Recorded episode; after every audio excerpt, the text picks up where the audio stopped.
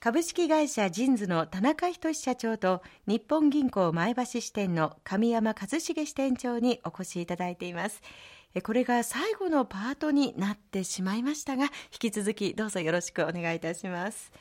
締めくくりはイノベーション革新をキーワードにお話を伺っていきます。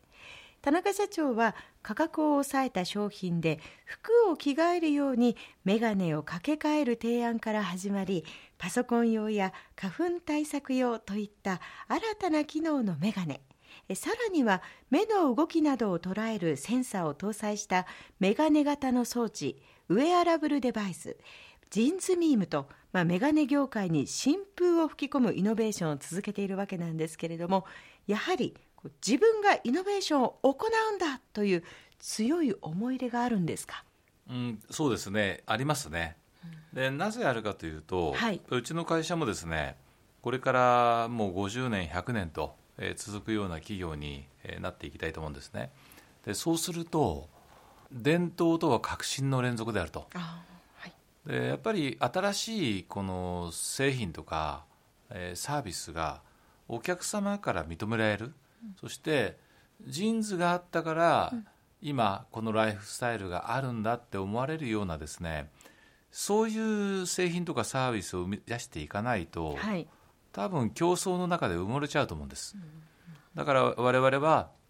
お客様にどれだけ価値のある、えー、製品とかサービスを作れるかっていうことにも注力していこうと、でそれは結果イコールイノベーションなんですよね。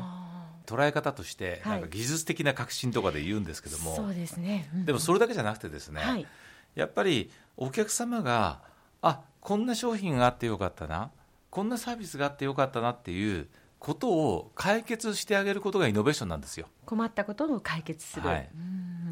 今まさに田中社長がおっしゃってくださった技術的な革新はもちろんなんですけれども、まあ、人がまだやっていない方法や、えー、分野へのアプローチというのもイノベーションになりますしそれがビジネスチャンスにつながるのではというふうに本当に強く思うんですけれども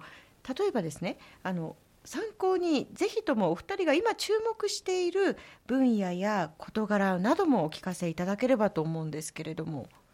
金融の分野ではですね、はい、最近イノベーションの動きが活発でありましてですね、うんえ。ー、決済分野をはじめとする各種の金融サービスに、まあ、新しいテクノロジーを結びつけた、まあ、そのイノベーションを、まあ、フィンテックと呼んで、うん、あの2年ほど前から注目をまあ、受けるようになっています。例えば家計簿アプリとかですね。クラウド会計ソフトの連動みたいなものをですね。各金融機関がセールスポイントとしてまあ示すようになってきているとか、まあ、これまで金融機関ってそのその情報技術の進歩っていうのをですね、まあ、主として安全性とか安定性とかそっちの方ばっかりで使ってた面があるんですけれどもこれからはその消費者のニーズに応えるっていうようなことにですね、まあ、ようやく動き始めたというふうなことでありまして注目しております。田中社長はいかがですか、まあ、日本全体でいくと AI とかですね IoT とか、えー、まあ、そういったことがこれからどんな革新を起こしていくのかなっていうのは興味あるんです、うん、ただ一方でですね私もこう群馬の活動をしているものですから、はい、この地域の資源が、まあ、どういう形で新しい扉を開いていくかっていうことにも非常に興味あるんですよね。えー、例えば群馬県でいうと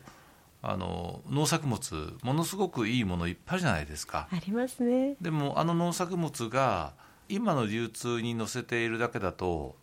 そんなに農家の方も所得も上がらなかったりですね、いろいろご苦労も多いと思うんですよ。多分そこも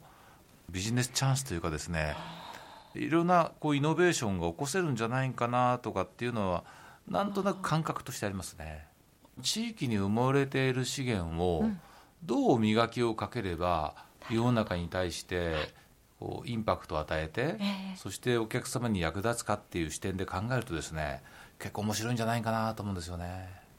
なるほど。地域に埋もれている資源という意味では神山支店長にぜひこれはお聞きしたいんですけど最近大変もう群馬愛が溢れてるということであの県外からいらしたからこそ見えるまだちょっと埋もれてるんじゃないかなという群馬の何か資源というのはありますか？例えば東京から友人とか知人がやってきた時に焼きまんじゅう。これがすごいあの喜ばれるんですよ。あそうですか、あのー、まあ有名なお店を一つとか二つ連れてって、これはこういうふうに言われててだけどこうですよみたいなことを実際に食べさせてみてその前段階としてですねあらかじめ焼きまんじゅうに関する情報を、その友人知人に送っとくんです。でいろんな想像をですね膨らませといて、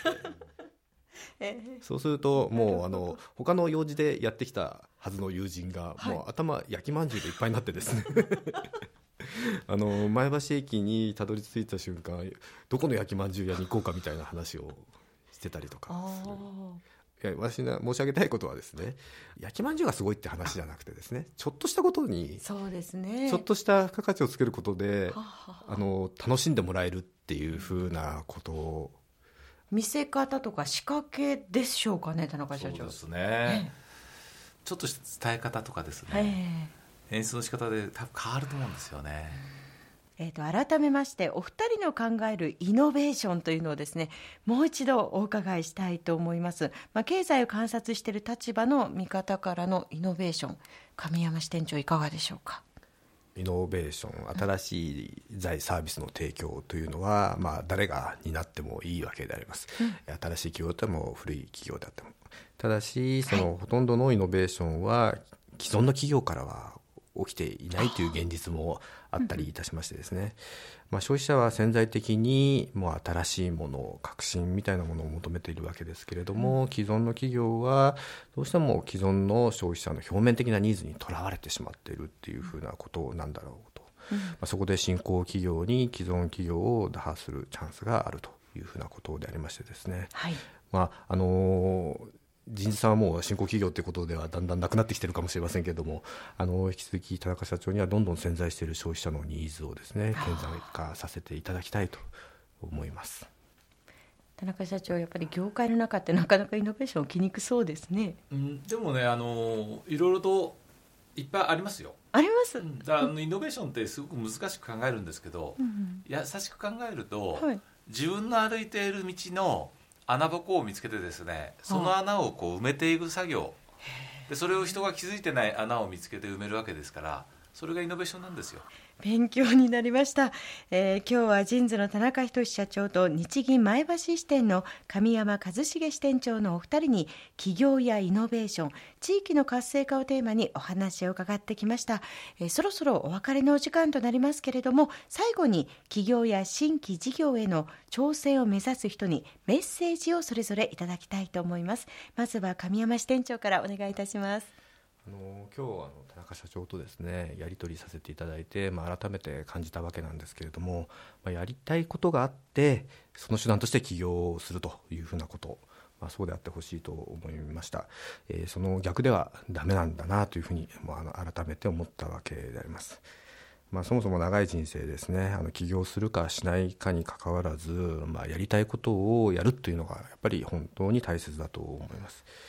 でそのやりたいことっていうのがですね、まあ、はっきりしてないとですね何やっても初めはうまくいくこともあるかもしれませんけれどもどっかではうまくいかなくなる。ただやりたいことをやるというところがしっかりしているのであればですね、まあ、簡単には失敗しないんじゃないかなというふうに思いました。またあの失敗しても何度でもやり直せるっていうことじゃないかなというふうに思いました。常にポジティブで前向きであるっていうふうなことが大事だなっていうふうに思ったところであります。田中社長お願いいたします。そうですね。あの、まあ、挑戦を目指す人には、えー、ぜひ言いたいのはですねまず決意をすることだと。でその決意をするその判断基準としてもう面白いのか面白くないのか